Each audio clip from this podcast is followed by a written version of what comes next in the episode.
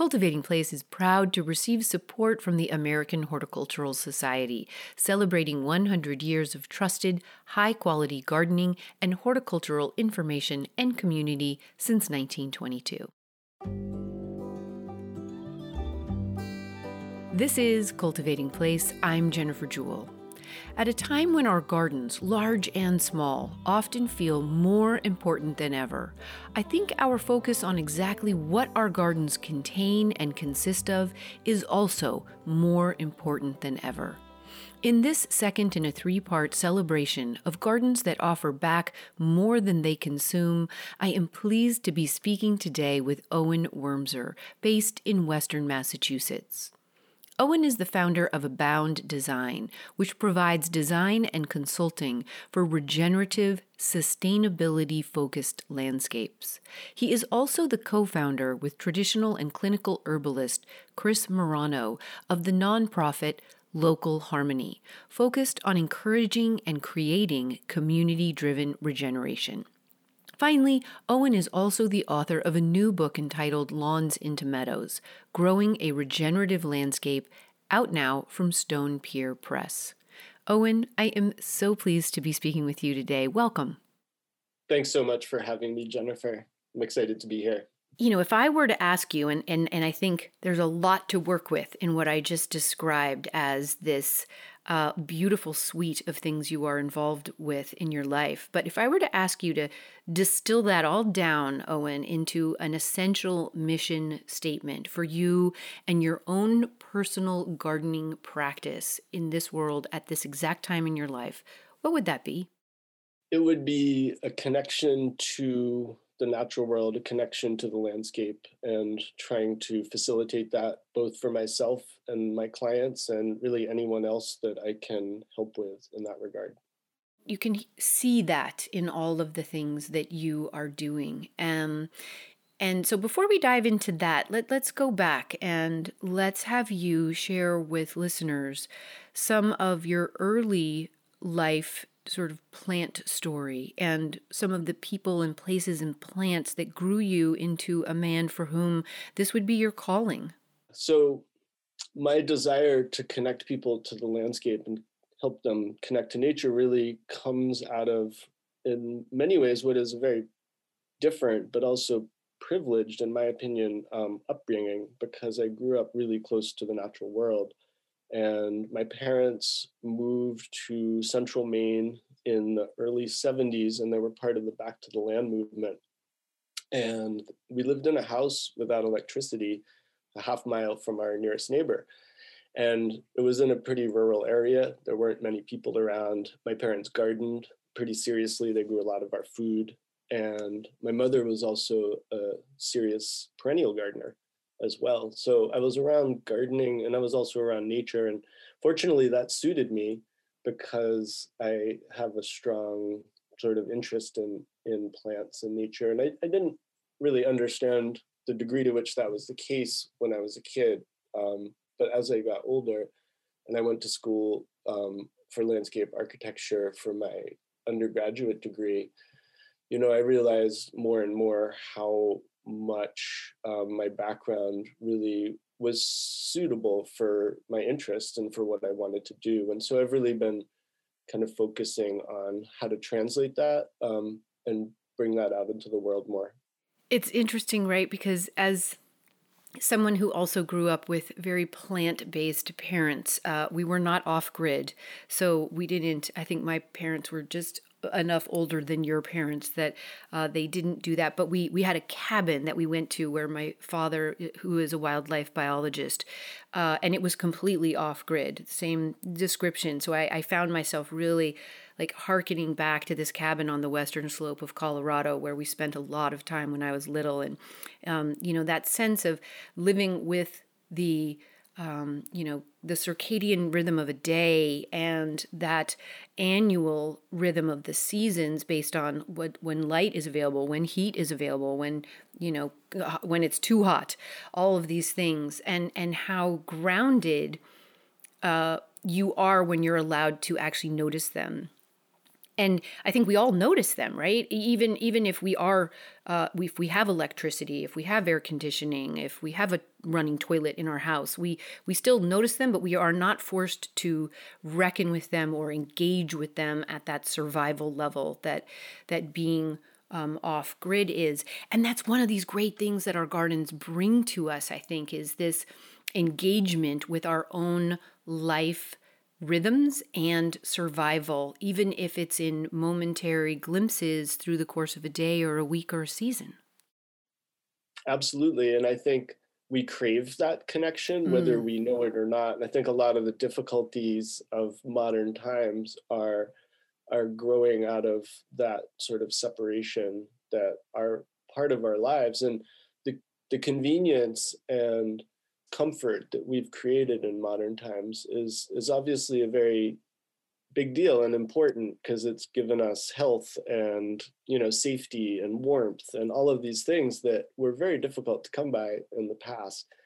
But it's been at, the expense of that connection in a lot of cases and it's really important for those of us that are aware of it that we invite that connection back into our lives because it's sustaining and and we need it. And like you mentioned the circadian rhythms those aspects of nature that are just there they're always there. It doesn't matter where you live you can access them.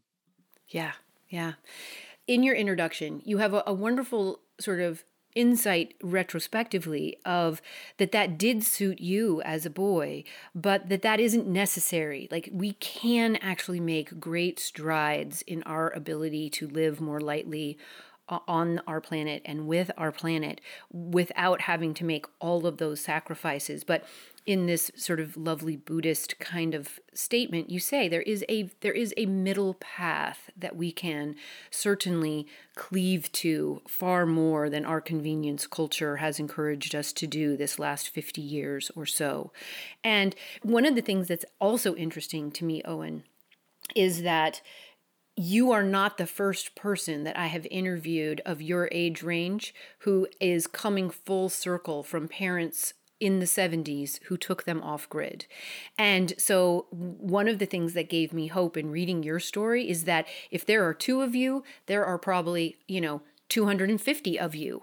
And if you all are out there making this same kind of conclusive uh, understanding or coming to this conclusive understanding of what that childhood brought to you and what you can do with it going forward to help other people, then that's quite a nice little cohort of people making the world a, a better place on this potential middle path. So let's let's keep back in Maine give us an anecdote of, of what, what those woods were like or what plants you might have made friends with at that time that maybe still speak to you in what you're doing today with this real focus on regenerative landscapes for everybody wherever they might live? I think i i came to sort of have relationships with plants and i didn't think of it consciously. They were just there and they would appear and I would, in some cases, be really excited or interested as a kid. Um, the spring ephemeral plants, in particular, trout lilies, trilliums, but also um, pink moccasin flowers, what get called pink lady slippers. Those were a plant I was just amazed by, and it's one of those things that when you're a kid, you don't you don't necessarily think of these things you're just sort of drawn to them. And they're sort of eye candy in a way. So there was just that part of of the sort of wonder of it all. After a winter these colors start to appear.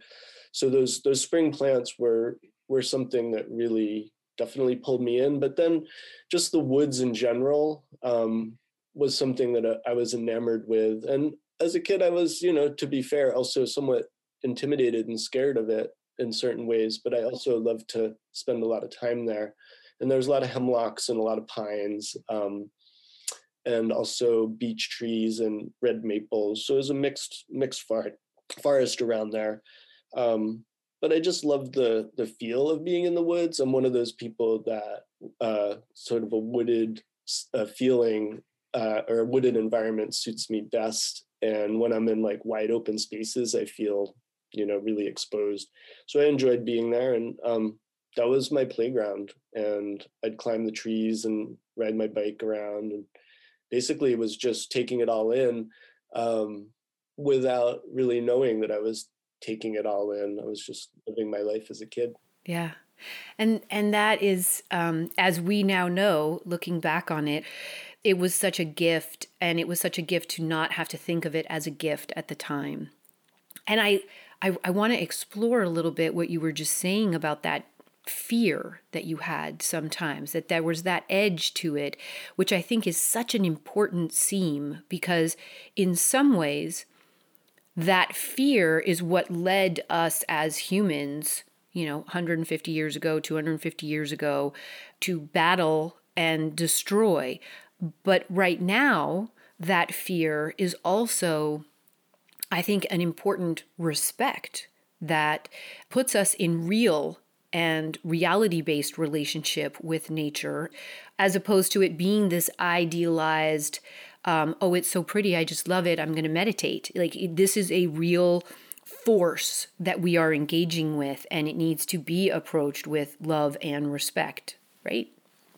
Yeah, I like how you how you said that and there are so many facets to nature and i i think that that humility um, that we we can have when we approach it um, is is a really natural thing because nature is all powerful in the end and we forget that um, but when a cold snap hits texas or whatever happens people remember who's boss and it's good to be sort of aware of that and respectful but at the same time i think a lot of our culture's fear including my own um, around nature comes from a lack of understanding. Yeah. And my, my parents moved to the country, and although they, they loved it, there was a certain sort of lack of um, perspective that isn't unusual, I think, even for people who grow up in the country. And, and it's sort of a nuanced understanding of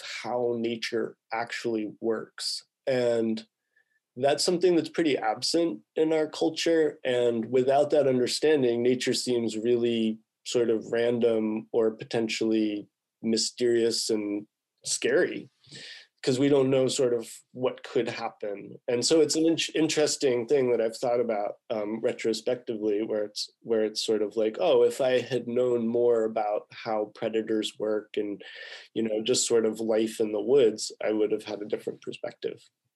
Well, and not to go too quantum gardening on us, but it strikes me that, you know, of course, nature is not other than us. We are part of nature. And so some of that lack of understanding and that fear mm. or anxiety is something that we are we are mirroring in, in terms of our understanding of ourselves and our place here and what our own capacity for destruction or regeneration could be our our own capacity for rational relationship and engagement versus you know mindless or thoughtless or dangerous engagement.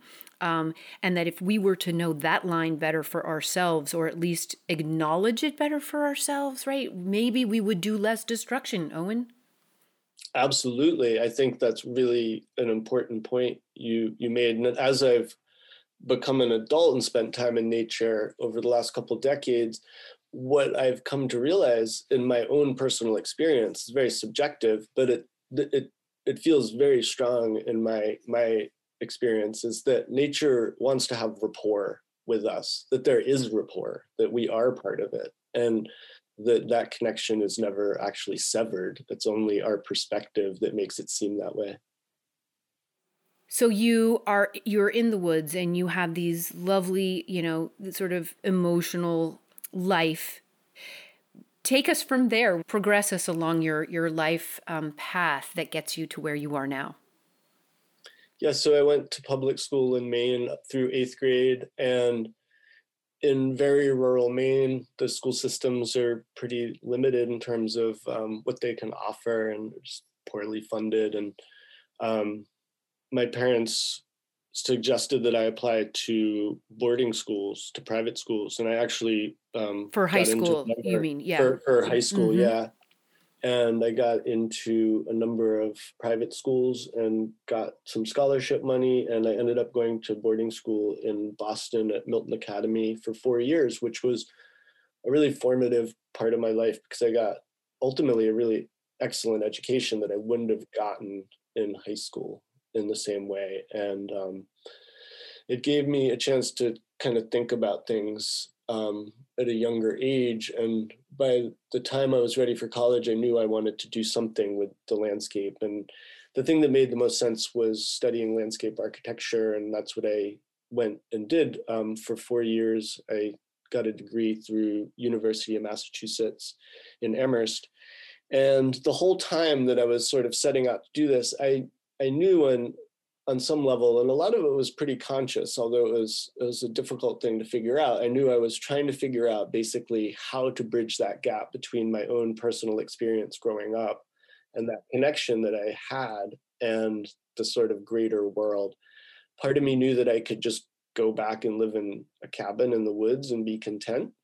Um, but part of me really wanted to see if that sort of perspective could be shared or or brought out into the world in a in a larger sense. And so the landscape architecture degree gave me some skills and perspective on how to help people do that. And I've been um, practicing landscape design build with uh, my own practice, business that I started, um, and have been I've been doing this for two decades now. So we've been ha- helping individual clients, sometimes institutions, and nonprofits really make that connection between their lives and the landscape. And design is a big part of that. Horticulture is an enormous part of that. Um, but really, what's behind it is that that desire to try to figure out how to help people sort of re um, reconnect with the natural world. This is Cultivating Place Owen Wormser is a regenerative landscape designer and activist in Western Massachusetts. In his book, Lawns into Meadows, he supports his lifelong understanding that the world naturally tends towards abundance. In his experience, the rich life that results from turning irrigated mown turf grass into the diversity of a meadow is the perfect illustration of just this. Stay with us, we'll be right back after a break.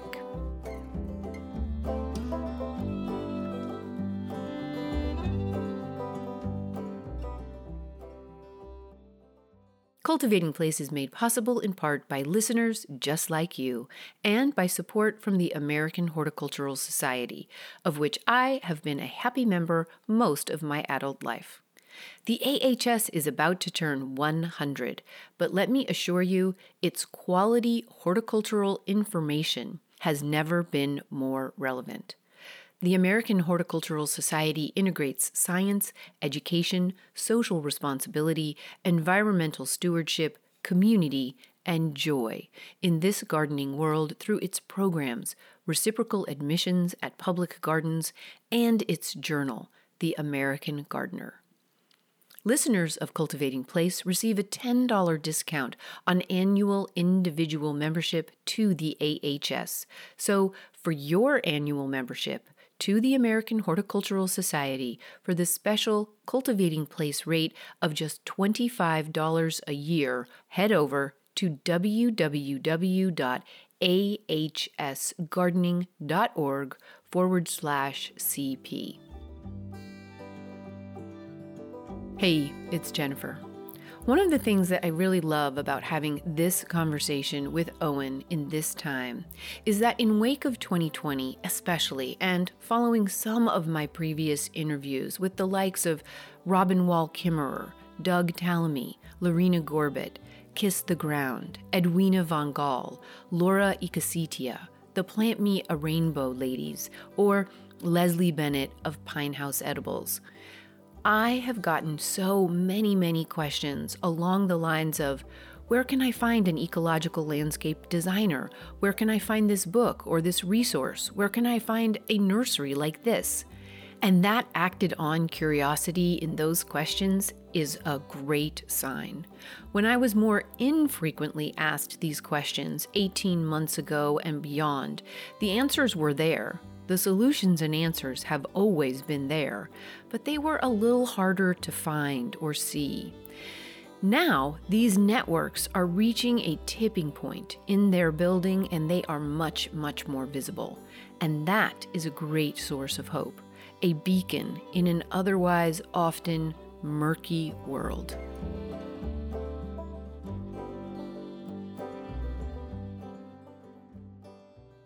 We're back now to our conversation with Owen Wormser, founder of Abound Regenerative Landscape Design based in Leverett, Mass. As we come back, Owen is sharing the catalysts that led him to his current work. It's really been an ongoing conversation that I've been exploring with my clients because it took a while for me to figure out how to do what I'm doing because I'm working with plants and really understanding plants doesn't happen overnight. So it took a good five years before I started to feel competent, I guess, in that regard. And the whole time, though, I was learning and talking to my clients and figuring out how to sort of relate to the landscape and to also to people um, around that specifically. So over the subsequent um, time, you know, leading us to now, it's a conversation. That conversation with clients has been ongoing, and it's really important because I'm I'm trying to give people something that's theirs. I'm not. I'm I'm creating something that in the end is bought and sold. It's a for-profit business, but it's really important to me that it's not a commodity, and that they understand why it's there and why the details are there and how to take care of it. And even if they're not the ones taking care of it, that they understand what needs to happen and why it's happening. And so I go to really great lengths to educate my clients and explain to them what I'm doing and also to make the design process really transparent and to include them as collaborators in that in that process. And um, that has repeatedly encouraged me to go deeper into that approach because it routinely leads to really effective designs that in the sense that I'm able to give people what they want and they understand what it is and they're able to connect with it. So that's been really encouraging and there's a lot of joy that I derive from that. And that, in many ways, has driven me towards the uh, idea behind some of my nonprofit work, which is really expanding that that approach and sort of that desire to connect people to the landscape to the public and to a wider audience. And so I've done a number of projects over the years even before I started a nonprofit, where there were community driven projects where volunteers were planting. Um, one was at a co op in the area where I live, a, natural foods co op, and the parking lot was planted entirely by volunteers. And I was able to get a couple hundred, about 500 native perennials donated to the project. And so we were able to beautify this parking lot in a way that otherwise wouldn't have happened. And people were so happy to be part of it in a way that has really inspired me and and kind of um, you know moved me forward with some of the work that I'm doing in that arena on that nonprofit side of things. Yeah, oh, that's great.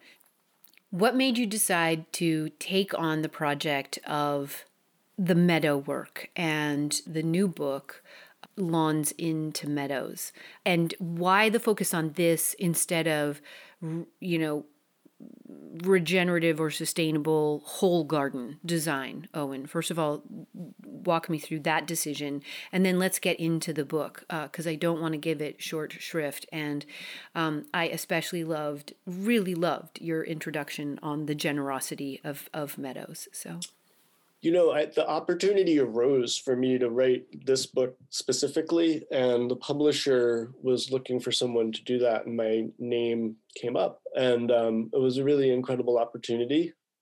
It's something that I feel really strongly about, and um, it felt like it was the right time for someone to write that book, and it was something I had to decide very quickly, um, and I I jumped on it and I, it was my first book, so it was a little bit intimidating to just say, okay, I'm going to write a book. And I had a really relatively short period of time to make it happen.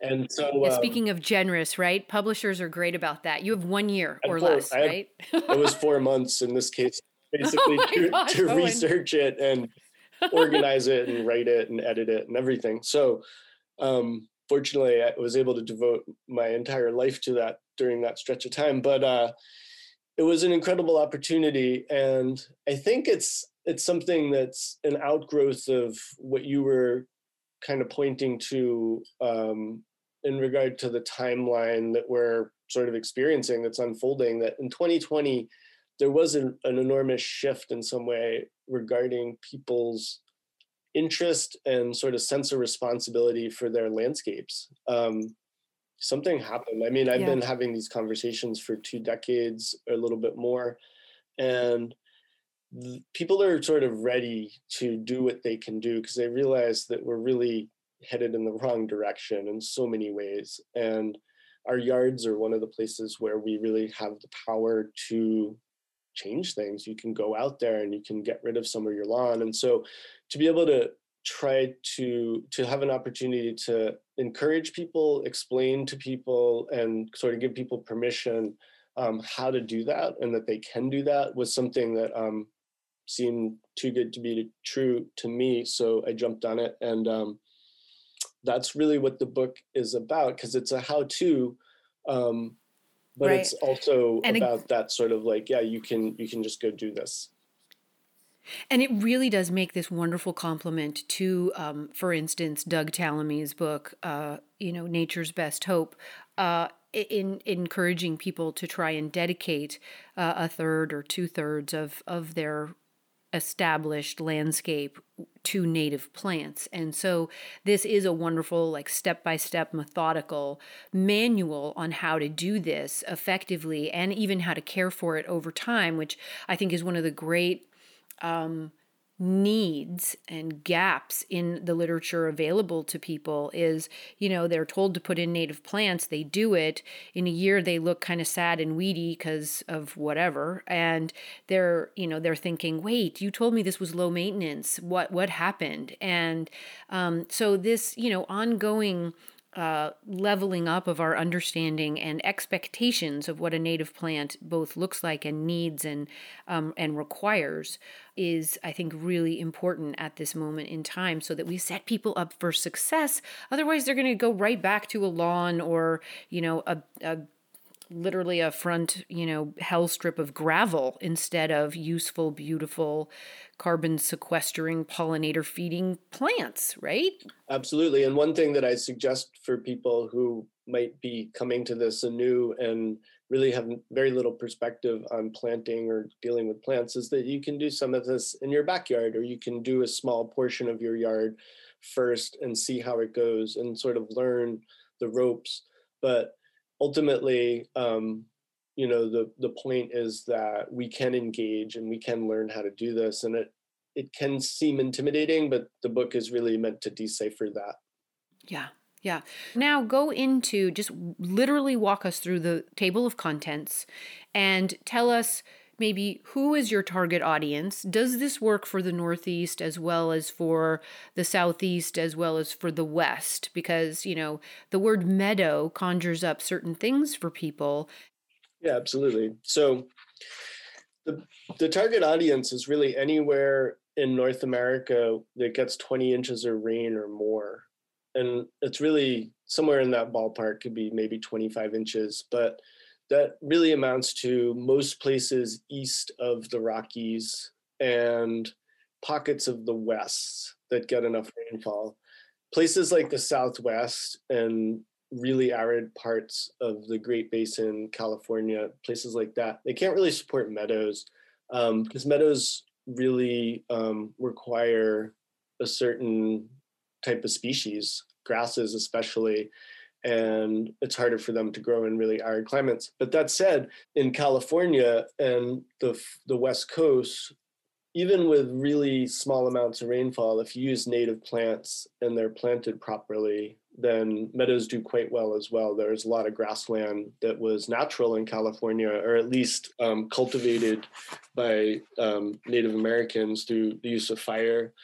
So, really, the book applies to most regions in the country. And the book really gets into um, immediately, it starts focusing on just how we got into a situation where there's lawns everywhere. There's an area about the size of Washington state that is mowed turf in the United States. And I explain what that means environmentally. And I'm not going to get into all the details um, right now, but even as someone who already knew that it was a, a bad situation, my jaw was on the ground in terms of how impactful lawns are in a negative sense. The book then gets into what meadows can offer and meadows are really sort of the antithesis of lawns in that their ecological footprint is beneficial. Um, they're able to store carbon instead of using up massive amounts of carbon. They're very low maintenance. They don't require water. They don't require fertilizer. So they're really the opposite end of the spectrum when it comes to lawns. Yeah.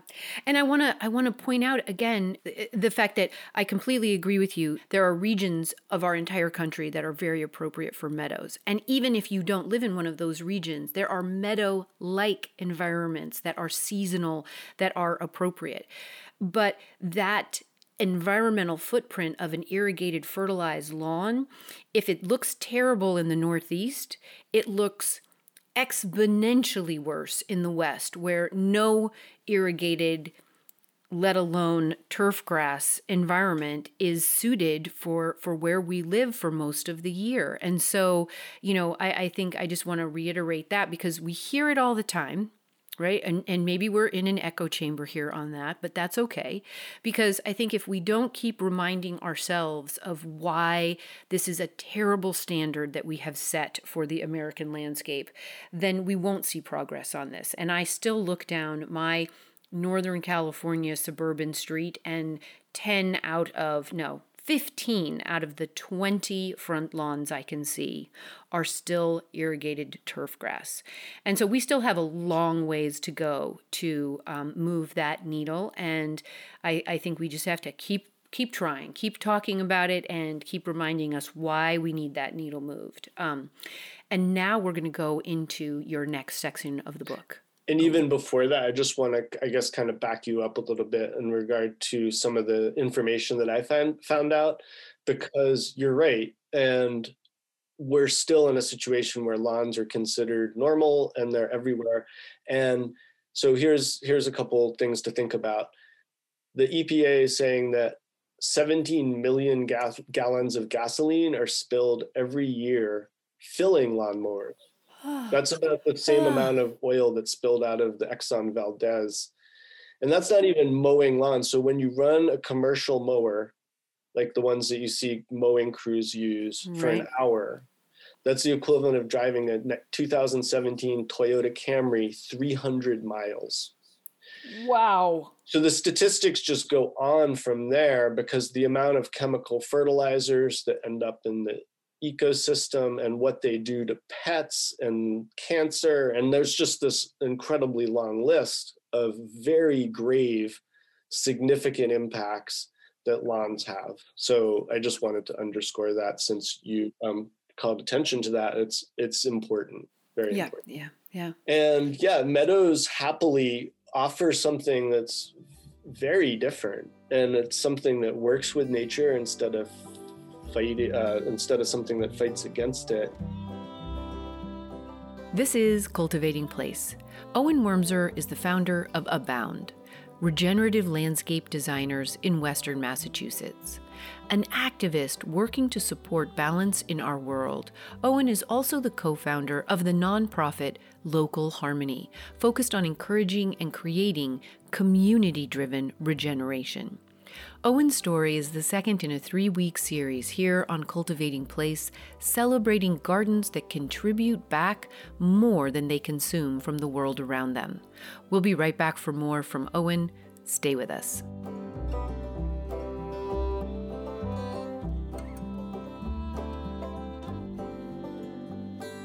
Hey, so thinking out loud this week, I really want to continue with my thoughts from the previous break with a little story. A story of invisible connection becoming visible. In the hopes that this bolsters, even a little, each of your beliefs in the power of you and your garden to help meet the challenges we are all most worried about. I often get really generous emails about what cultivating place or my writing or my talks mean to people, how they've changed their thinking, improved their outlook, doubled down on their desire to help, held them through their grief, which, once processed, they can then move on to resume action. And I am always humbled by every one of these communications. Recently, I had one of these experiences. I was actually in the hospital on my most recent visit to my dad, helping with his health care. And I got an email from a woman who told me that she too was a writer, that she had started her own gardening journey just recently, and that that journey had truly changed her life and sense of calling and what it is she can and should give during her time on this planet. Those were her words. And she said, this is due in no small part to your podcast, your incredibly thoughtful interviews, and your books, which I treasure. She went on to say she had recently completed a major project and that with her earnings, she had some money she wanted to give. And she wanted to very specifically invest this money in Indigenous led land work. She was talking in the tens of thousands of dollars. And she asked me for my thoughts on where I would like to see the funds invested. And believe me, I got her my list of suggestions as fast as I could muster them, and I thanked her profusely for being a person who puts their money and their action where their hopes are. I know many days it doesn't seem like it. On some days, I don't even know if anyone is listening to my podcast, let alone seeing my garden and being lifted by it. But on days when our own power to affect change makes itself visible, heck, we have to trust that. We have to hold on to it and we have to trust it. Whether it's the people in your book club, in your garden club, the energy and attitude you send your kids out into the day with, whether it's sharing a few seeds or that one too many zucchini, sharing $10 or 10,000 with work and people you believe in, everything we do makes a difference. As gardeners, we see that our actions have both immediate force and almost as often the grace of long term forgiveness. And both of these matter so much like a seedling moving from tender to established root systems in the groundwater and community of us, these positive networks in the garden and horticultural world of integrated, ecological, culturally respectful, acknowledging, and contributing gardens and gardeners are as vibrant and meaningful as they have ever been in my half century lifetime and I will stake my garden life on their continued and successional thriving. I know many of you will too, and I'm so happy to be here together.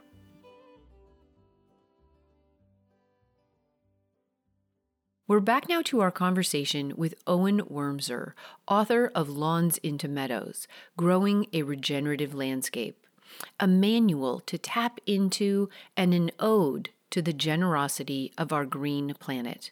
As we come back, I have asked Owen to define some of our terms, starting with exactly what a meadow is. Yeah, so a meadow is basically an area that's grasslands with flowering plants, flowering perennials in it. Um, it has to be full sun, basically, or mm-hmm. an area that gets half of a half a day of sunlight to be a traditional meadow. And really anything that is a grassland is also a meadow. So there, it's one of those words that gets there's a lot of different words that get used and basically mean the same thing whether it's a plain or a savanna or a prairie. They're very similar meadow is sort of at the center of that venn diagram where it's a grassland with perennial plants that grow in it free of woody plants annuals are often part of meadows and a lot of the meadows in North America are strongly comprised of perennials. So that's what I focused on in part because that's also what creates a really low maintenance sort of approach. But really, annuals can be part of the mix too, especially in that first year or two when meadows are being established. But yeah, meadows are usually maintained by grazing or fire or a lack of rainfall because otherwise meadows are overtaken by woody plants ultimately trees and shrubs. That's what the succession wants to do right? We all want to turn into a forest. Exactly. Do you would you like to walk through what you mean when you say meadows store carbon yeah i think that's a that's an important huge aspect of this because so there's a couple types of ecosystems that are incredibly effective at storing carbon. The ocean is one of them forests are another.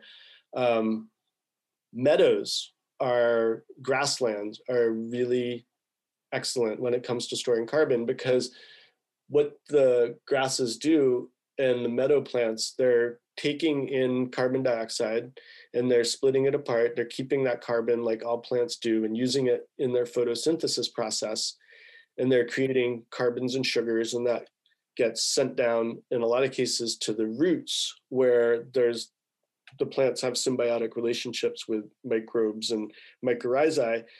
And they basically swap these carbons and sugars for other nutrients or minerals that they need from, from these other organisms. So the plants create this exchange.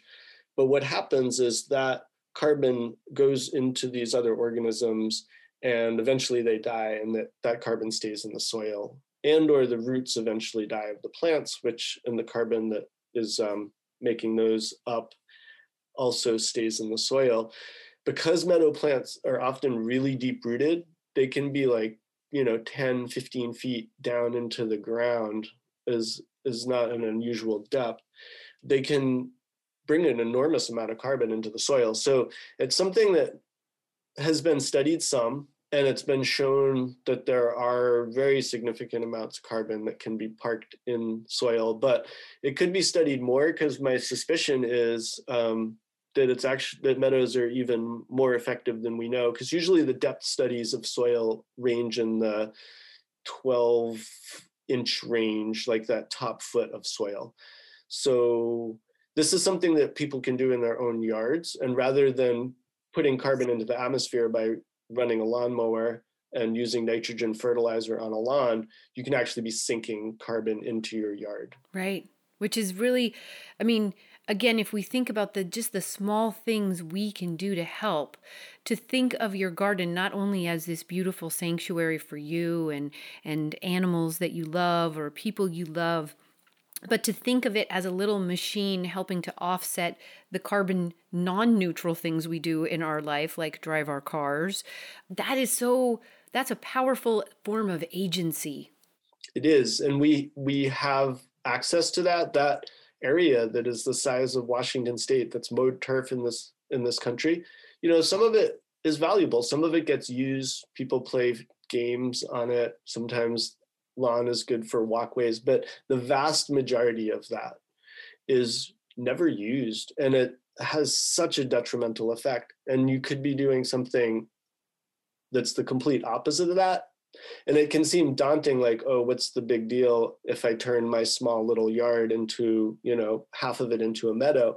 Well, it's the exact same way that we ended up with an area the size of Washington State as mowed turf that's how we're going to get back to something that's actually sustainable and healthy. So, is this for every size home, Owen, or is this only for homes that have a whole lot of land? Really, you could create the sort of effect of a meadow in something as small as a container. If you if certain plants are made available, pollinators will find them. So even if you live in the city and you have a rooftop or a balcony or something like that, you can put out a container with some of the plants that are mentioned in the book or other meadow plants, and insects and pollinators will find them. But really, any type of space can work. It could be anything from abandoned lots to institutional settings, but the book primarily is focused on residential yards because that's where the vast majority of lawn is. And it's also something that most of us have jurisdiction over and, and can just go out and change. Yeah. So I love the way it is is very intuitively uh, outlined here. You you give us instructions on how to figure out the, the size and appropriateness of our site, the hardiness zone we're in, our soil type. You go to some design plans um, with both sample designs and just some concepts around basic good design. You have a great encyclopedia of plants that you would like to see in the mix. There are some native to Middle, East, West, uh, of our country. Um, all good plants, all, as far as I can see looking down this, really available in the industry, which is one of the great um, obstacles sometimes for people, especially as they're making the transition into an interesting native plant uh, garden. And then you actually walk us through exactly how to do it, like how to how to kill your lawn, how to uh, get rid of the weediness, and then this upkeep going forward what is the moment in here that is the hardest and the place where you are worried most people could like abandon the project? I think the hardest part a lot of time is the prep and getting the lawn out.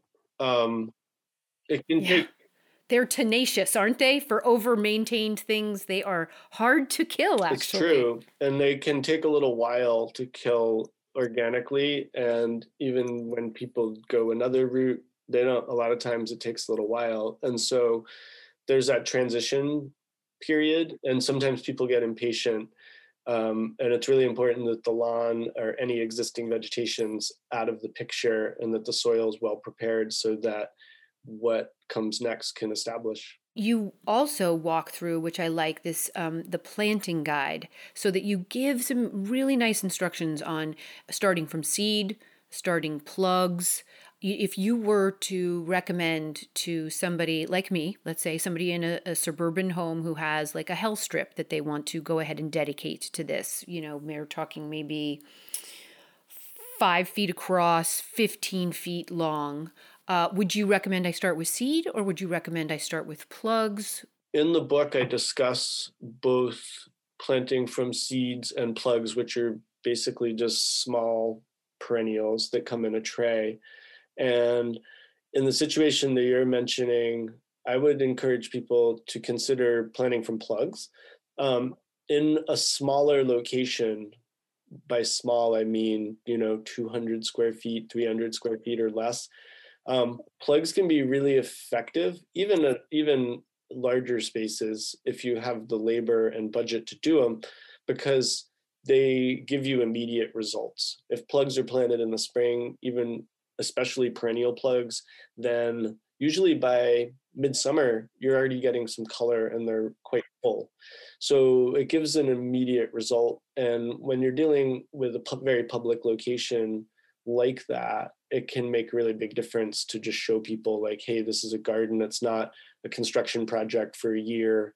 Um, and when you're going, when you're starting from seed, it can take longer and sometimes people don't know what's going on or it's just a little bit different that way. Right. And I think, you know, one of the things I would point out as well is that the idea of, of planting from plugs is a, a fantastic one in that it is not the resource um, intense and waste intense uh, method uh, that, say, one gallon plants are. Uh, and it might be a little hard to find plugs, but I think there are resources, and your book certainly has good resources at the back of it for where to find plugs for your region. Um, of both grasses and uh, flowering perennials. Uh, but the the other thing is just that starting from seed, you have more pressure issues on getting things established and getting the roots down and making sure people aren't stomping on them or they don't dry out or the birds don't eat them all. And um, but I also would you recommend that maybe even a combination of the two is quite good because you then get this sort of staggered approach with some longer term seed because you can get some more interesting things in seeds than in plugs, I think sometimes. And so if you overseeded what is also plugged, what do you think about that? You know, really any of those sort of permutations would work. And in the book, I, I try to break down all of the potential scenarios, ranging from planting seed into turf, planting tug, plugs into turf, you know, planting all the way to planting seeds or plugs or both into bare soil and really there's no right way to do it. It's all about what can get results. And so i really try to give people sort of the sort of cautionary perspective that they need to know for each of those approaches so that they can go out and do that. Um, so it depends on your situation and what you can make happen ultimately. And sometimes taking up grass for instance is just too much work for some people and planting plugs directly into it is the best thing to do. Sometimes there's no budget for plugs and they can get seed and then put they can put seed directly into grass. Um, so there's a lot of different approaches that can work well ultimately. The the best approach is to just start trying, I think, right? Yeah, and I think, you know, my experience with plants has been that I learned once I engaged with them and started trying like you're saying. And if there's a lot of trepidation, then do something small and see what works. And maybe there's a couple species that perform really well, and you learn that those are the ones that you should get more of. Um, but that step-by-step approach can can make a lot of sense. Yeah, and hopefully you fall in love with the process along the way. Absolutely, and I think you know that's what this is about because the establishment part is kind of the most mysterious part because it's really all about matching the plants to the location and letting the site sort of be the designer in that regard. Because if the plants are properly matched to the soil conditions and to the moisture and the sun um, they're gonna they're gonna thrive in the long run. And it takes a lot of trust to wait especially when you're working with seeds, sometimes it can take a year to three years before you really start seeing a lot of results. And you have to get to that place where the meadow establishes. And then once it does establish, they're incredibly low maintenance and easy to take care of. Um, so it's all about getting to that to that point. And without prior experience, that can seem sometimes like a daunting process because it does sometimes, especially with seed, take time. So, what are what are your greatest joys in in this work? Whether it's the nonprofit work, whether it's your own home garden, whether it's your landscape design, whether it's engaging with people around the messages in the book.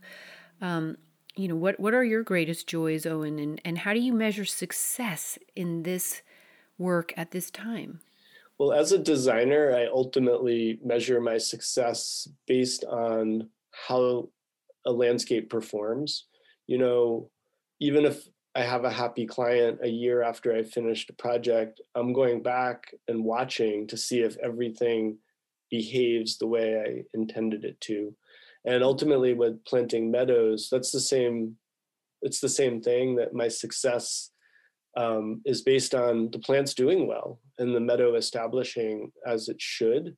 And so I really focus on on the garden showing me sort of what is and isn't successful because that's also how I've learned where things don't work. And you know, my my joy ultimately is when that works um, because it means that my relationship with those plants and my understanding is is sort of um, nuanced enough so that it engages and and there's an, a result um, but also my I get a lot of joy from just even having a conversation like this and and being able to help people um, have this conversation or just to be part of this conversation where we as a culture um, are able to regenerate the landscape around us but we have to figure it out. And so that's something i've been working on and that's why the conversation aspect of it is is so enjoyable because no one person figures this out and no one person solves our problems. It's it's a collective effort here. And knowing that there are people out there reading my book and experimenting with meadows and learning how to do this is um, an enormous pleasure for me Thank you very much for being a guest on the program today. It's been an enormous pleasure to speak with you. Thanks for having me, Jennifer.